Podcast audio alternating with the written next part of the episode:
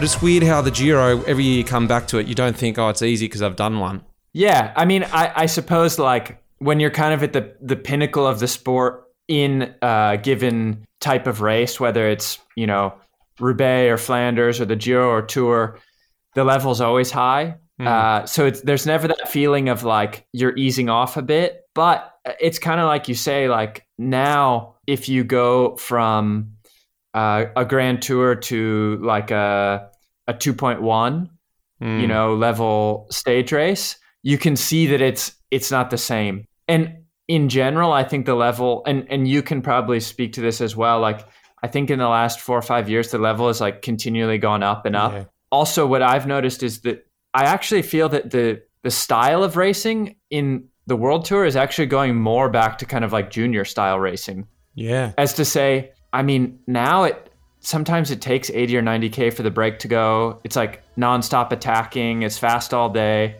It's not this kind of like controlled. I, I have the feeling that you know, like the the pro races before were almost like a bit more gentleman's agreement mm. in some regards.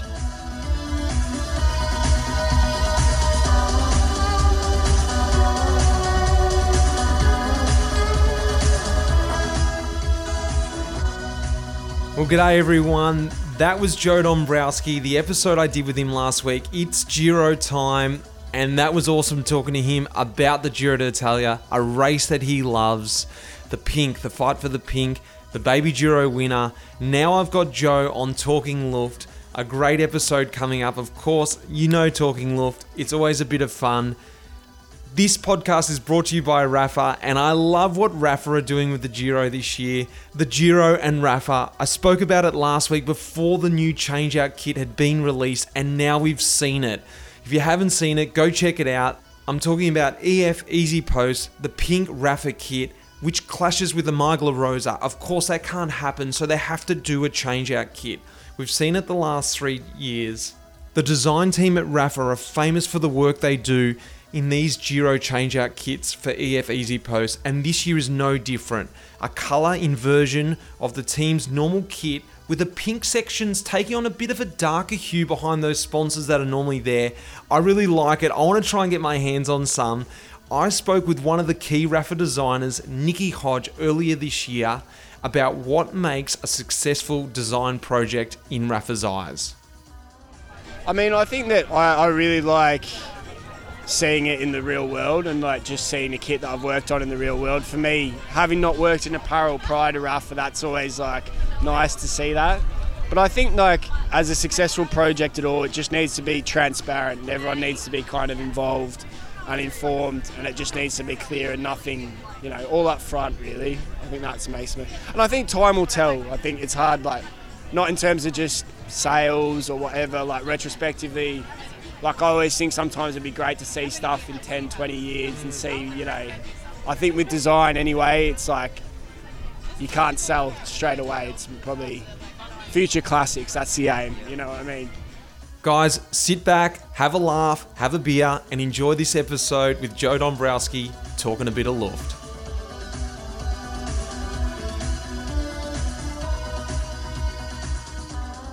All right, here we are, everyone. Now I've got him, Dombro, Joe Dombrowski. He's here for Talking Luft. Mate, are you ready? I'm ready. Talking Luft 2.0, I've tailored this one for pros. It's all about style, Talking Luft, and rituals. So I've got five topics style and clothing, food, rituals, culture, and about you, with some questions underneath. Okay. Let's start. Let's start with style. Caskets, cappellinos, cycling caps, mini caps. How do you wear yours when you're like going in for sign on? When you don't have a helmet on, what's your style? Is it forwards? Is it backwards? Do you have the peak up, peak down? What's Joe's style? I actually like the um, backwards with the peak up.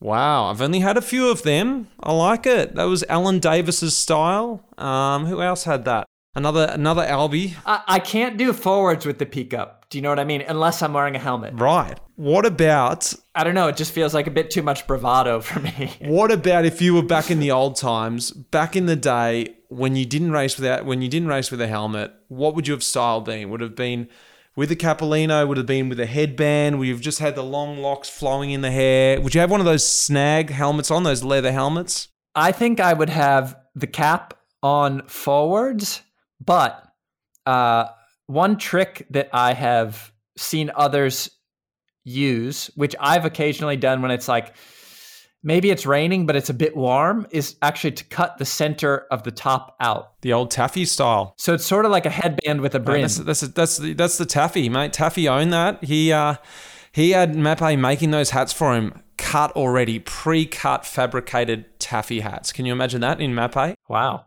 that is that's pretty next level. All right, let's go to style, racing style now. Do you wear your arm warmers over or under your sleeves when you start the race? I I always go under the sleeves, but inevitably the the thing with, for me with arm warmers is you know you can kind of roll them up, roll them down. Uh, so in the end, like in the modern day of aero jerseys, to get it back under the sleeves once it's been rolled down, it's not happening. That's right. Thank you. I'm I'm over. I'm over, and everyone's like, "How could you ever wear your arm warmers over your sleeves?" I said, "What do you do when you pull them down? You are not rolling them back underneath your aero jersey." Yeah, exactly. And I'm like, "All right." So, do you wear gloves or no gloves? I wear gloves, but I never train with gloves. Uh, so I don't really know why I wear gloves in the race, except for um, one when it's really hot and you're like, if it's humid and you're sweating all over the bars, they can actually get a bit slippery. Um, but also, I always just think like, eh, if you crash and you don't have gloves and you rip your hands up, then you know it's not going to be nice. What about socks over or under the leg warmers? Hmm. You know, when I was a junior, I always used to go over the leg warmers, which I think is a bit more of a cyclocross thing. And I, I, I raced cyclocross as a junior. Uh, but now I always go, I go under the leg warmers. But sometimes I go leg warmers over the shorts. Yeah, that's that. I haven't put that question in, but I do that too because you eliminate that inner leg sort of cut, and also if you do happen to be racing in them, you can get them off in the race, and your nicks are at that prime position on your leg that you want them in. You don't want to do the nick roll up, pull the leggies down, then you're trying to get them on that tan line when you're racing. Exactly. So glasses over or under the helmet strap, Over, for sure. race suit or Nixon jersey. You know, uh, it's interesting because this is somewhere something I've changed on. Uh, now I always go with the race suit because I think it's faster, and also because uh, it's one piece of laundry, whereas shorts and a jersey is two. Not that that's like a a, a major thing, but Who you know, by the end trying of to save three the weeks, you start to hotels? Look, I'm thinking of the hotels out there, and I want to be that guy who's changing the world. yeah i mean it, it's just easy um but yeah so i've i've i suppose i like the look of shorts and a jersey Yeah. better i'm more of a traditionalist but then i've i've changed over time into always wearing the race suit but i think it's just this evolution because i remember when i first started following cycling when i was like uh 16 17 around that time the the jerseys started getting arrow Mm. do you remember like Mm. I think like Cervelo test team? They had like really arrow kits, you know, from Castelli. And I remember thinking, like, that looks so stupid. Yeah. Why would you why would you wear this like arrow jersey, you know? and now it's like if you saw like uh pictures of like Ullrich and Lance duking it out in the tour with like basically t-shirts on, you're like, there's no you your ass is getting dropped if you're wearing that. Okay, have you heard the story about how? Well, I'm not sure if this actually was the the um, the development or the the start of the aero jersey, but you've heard the um, Zabriskie. Have you heard the Zabriskie story from Paris-Tours? Uh-uh. So he gets to the start of Paris-Tours, forgets his kit. It's the end of the year. And uh, they go, what, what spare kit you have on the bus? They're like, well, we've got no spare kit on the bus. The only thing we've got is this long sleeve skin suit. So he's like, screw it, I'm going to ride it. And Paris-Tours in those days was about 240k race. And like you said, Uh-huh. No one was wearing aero stuff, not even aero jerseys. So he's rocked up in a long sleeve skin suit. And it doesn't sound that weird now, but to understand that in its time, I think it was around about 2009, um, and he just tucked the tucked the gels up the nicks, and that was the beginning of the aero suit. You know, I'm not saying he went away and won the race, and that was you know everyone went, I got to get an aero suit, but he rolled it. He rolled it in a 250k race. But do you do you remember like back when we weren't always wearing such aero clothing in in road racing? But then like you remember when you would do a TT and you put on your skin suit and you're like, wow, this feels fast. yeah, well, it's it's like the training wheel thing. Like essentially, the training wheels the Yeah. last few years I was pro, they turned into race wheels, and you lost that tra- that race wheel feel when you came to the race. It's sort of like, yeah, you know, Yeah. my race, my training bike's faster than this now. right.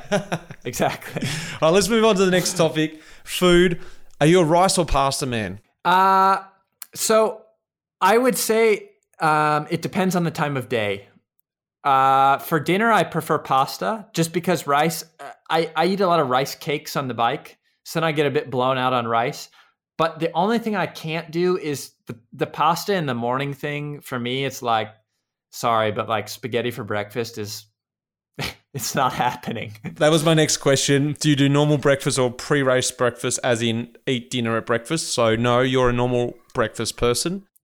I'm I'm normal breakfast, but actually one thing um the the the nut- I was having like some stomach problems in Alps and the nutritionist is like, "Oh, we we should like cut down on your fiber at at breakfast like if it's like an uphill start or whatever." And I'm like, "Okay."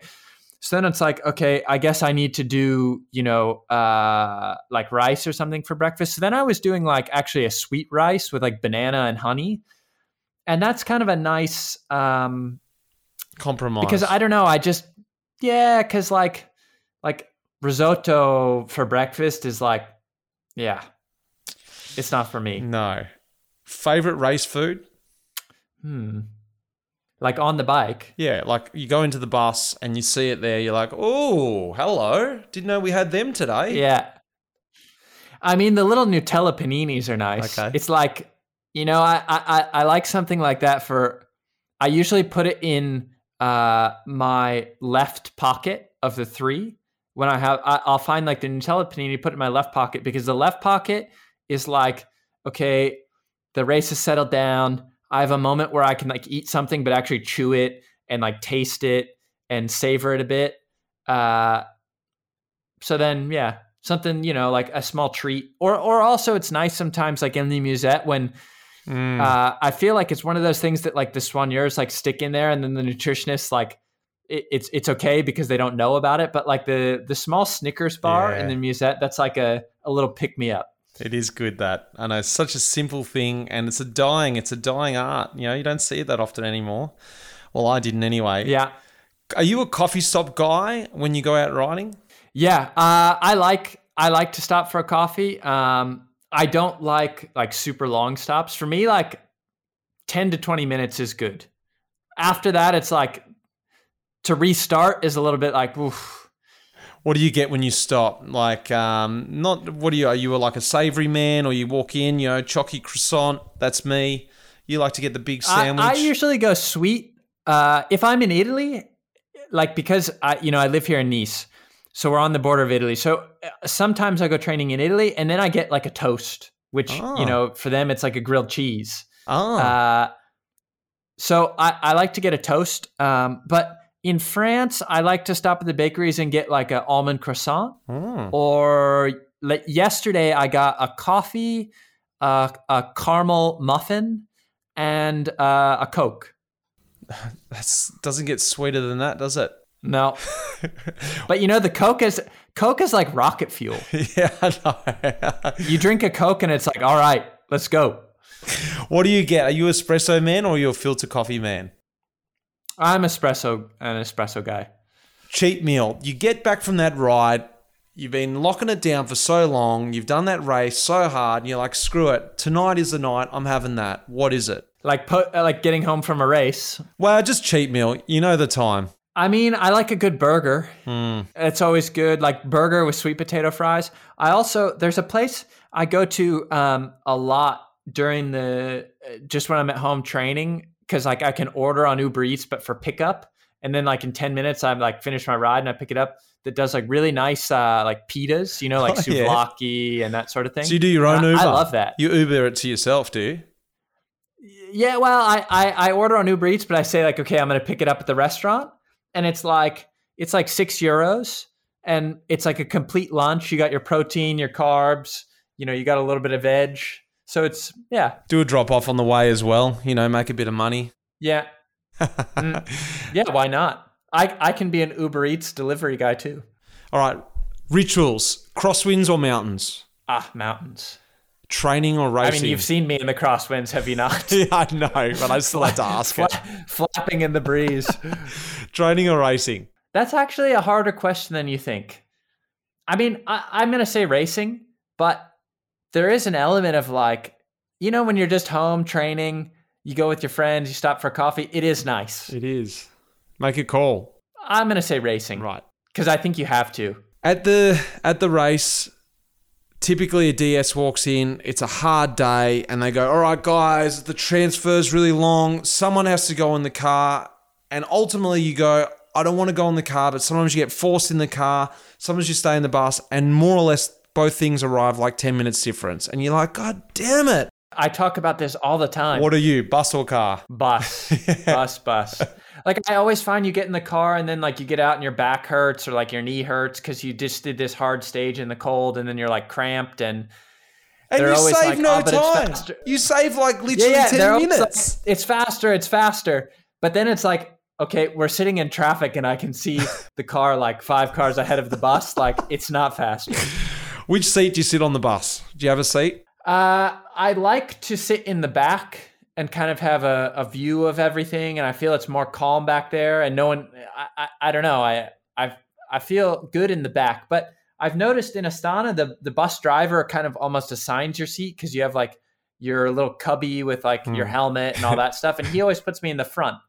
So I haven't fought him on it, but given that we're going to the first three week race of the year, I may transfer everything to the back. Do how do you pass the salt at the dinner table? normally I just do it as any normal person would and pass it hand to hand. But uh, we we in Astana, it's a very Italian team. I wouldn't be surprised if uh, there is no English spoken at the Giro this year. Uh, and being so Italian, um, they definitely want you to put the salt down, and then they pick up the salt. But do you know? Do you know what I've I've heard? Uh, actually, I think Philippe Jobert told me this. I was like, why do they do that? yeah. I, I don't understand. Uh, so apparently, uh, you know the is it Da Vinci that did the Last Supper, the painting, the Last Yeah. Supper? Leonardo da Vinci. I, So- well, I don't know for sure. Sorry. We think it's Da Vinci. Yeah. I'm not really sure either. Anyway, so in this painting, there's Jesus in the center, right? Yeah. And then apparently, I, I don't know the painting very well, but apparently Judas, the one that killed him, is sitting like somewhere next to him, and the salt on the table is knocked over. Ah, right. So apparently, the reason, and uh, when you think uh, it, Italy is still like a very religious country, I think it's quite it's quite a Catholic country, you know. Uh, apparently, the reason that they will not give salt hand to hand is because it's like this whole thing of like knocking the salt over, blah blah blah. But it, it I from what according to Philippe Jobert, it's from this painting. Good, because that question's in every week, and I'm now I've actually got a backstory to it. I probably should have researched that myself, but it just seems so ridiculous. Mm. Yeah. And if you This could just be folklore, but let's just go with it. All right, next one, culture. We've got two two subjects left. Culture. Favorite rider of all time. Ah, that's tricky. Um, hmm. All right, favorite. I mean, think about it. go on. Favorite rider right now, then. I mean, like Tadej's easy. I was teammates with him, and he just also because he's such a easy, nice guy. Uh, like easy to get on with, and you know he can win anything. Um, Pogačar. I mean, also uh, also a guy. I don't know if he's my favorite of all time, but but one one thing that like I'm looking forward to in the Giro coming up is racing with Nibali, because when I think of like a really complete rider, when you think Hmm. like he's won all the Grand Tours, he's won Sanremo, Lombardia, you know, like it's really okay. Tadej is one of those riders that that can win all sorts of races, but and I say this with no disrespect to, for example, Froome, but I don't see Froome winning Sanremo. Mm. You know what I mean? So I have this like certain respect for like Nibali has this like racecraft, Yeah. you know, uh, where maybe he wasn't always as strong. Like at their peak, I don't think he was always as strong as Froome. I think Froome was the stronger rider if you look at like the tour. But But Nibali's, I guess Nibali's a I- racer. Not nothing against Froome either. yeah, he's a but like, you know, Sky created this this way of racing and it worked very well for them. But you've seen Nibali numerous times off the GC and all of a sudden he's back in the pink or back in the yellow because he's taken Yeah. some crazy move long way out. And it's just like, that's racing. Yeah, and I I feel um, that to me is like, you know, uh, he's a guy that can kind of win and adapt on all terrains and in all types of races, which I think is is cool. Best moment in a race. You know, that moment where you're like, oh, I love this bit. You know, the attack's gone. We get to sit up, grab that panini, or it could be rolling into the last K. You're like, yes, I've made it. Thank God. I love this bit. Uh, I'm gonna say like when it's a war for the break and then the break goes. Yeah. And it's just like, yes, it's gone. Yes. Yeah, yeah, and the, and you hear these like this collective holler of like, oh, let it go, let it go, and you're like hoping that the yellow jersey stops to take a piss and like everything settles down. I mean, inevitably, it seems more and more that like the moment that that happens is when it kicks off again. But when it finally settles down, it's like, whew, okay, we can breathe. You can eat something good. Worst moment in a race then. Ah, hmm. when you when the, everyone I says mean- it doesn't go, go, yeah, it's gone, and then it kicks off again. Yeah. Uh, I mean, on the other side, yeah, th- that's for sure one of the worst moments. I mean, like crosswind stress. Mm. Maybe that's something you enjoyed, but it's not something I enjoy.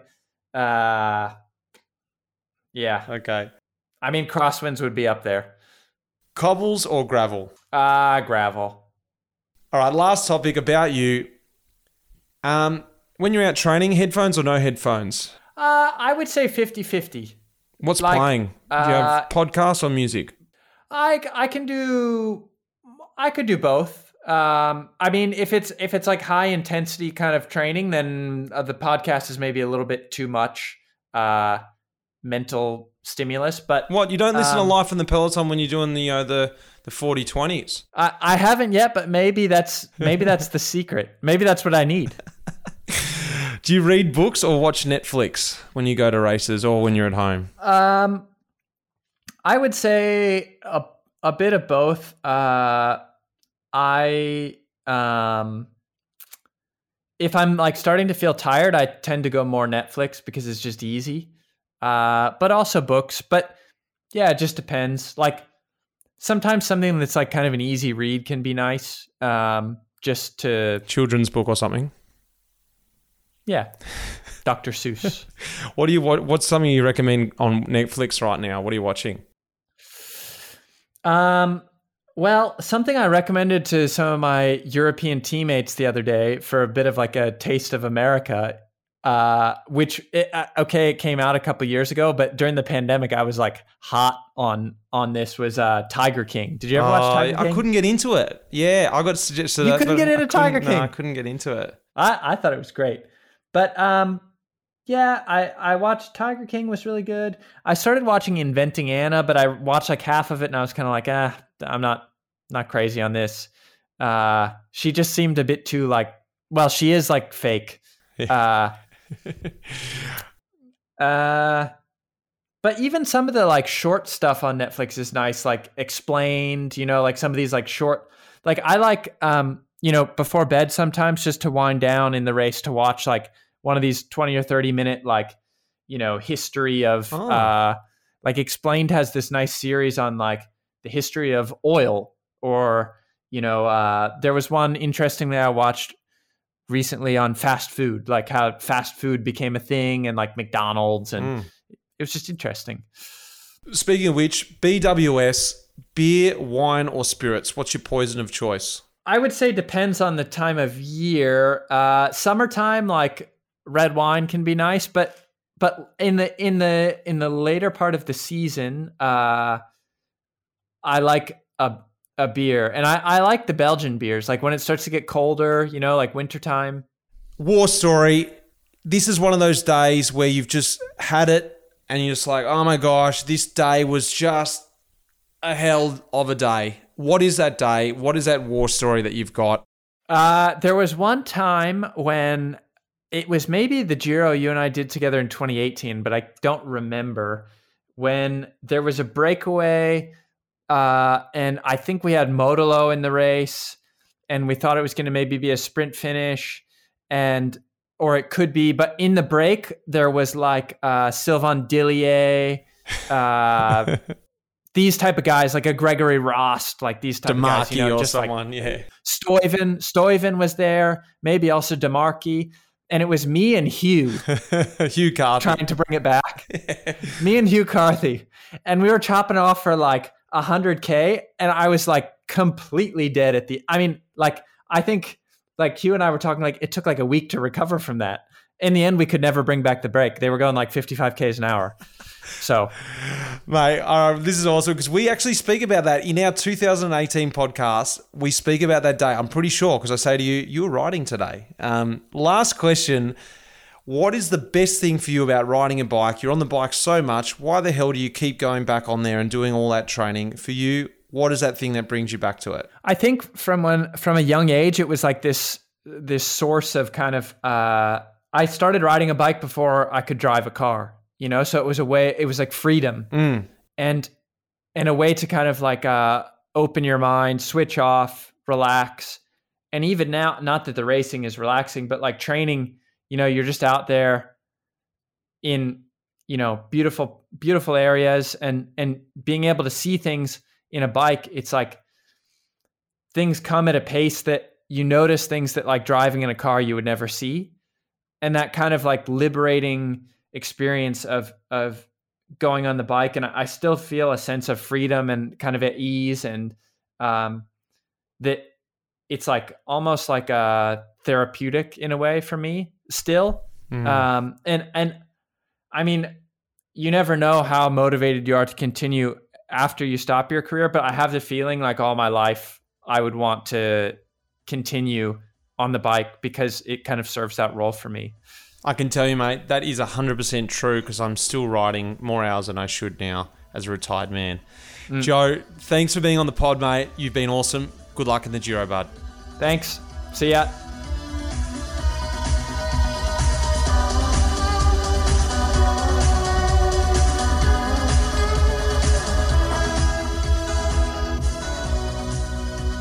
There we have it, Joe Dombrowski. I hope you found out something a little bit more about how the pros have style in the peloton, what they do in the buses, and all that other sort of stuff that we talk about in Talking Luft. A massive thanks goes to Rapha, who make this podcast happen, Lara behind the scenes, and of course, Will Jones, who's putting this episode together, and of course, you guys for listening. I love hearing from you, so send me that feedback, good or bad, whatever it is, send it through. I want to hear from you. The Giro's on. I hope you've been enjoying it. And next week, I'm talking also to a Giro lover. I've got him. Esteban Chavez. I know I said two weeks ago he was going to be on, but we had a bit of a mix up and I finally got the recording with Esteban. So next week, I have got Esteban Chavez for you. Until then, guys, sit back and enjoy the Giro. Cheers. The music in this episode was composed by Pete Shelley. Cheers, mate.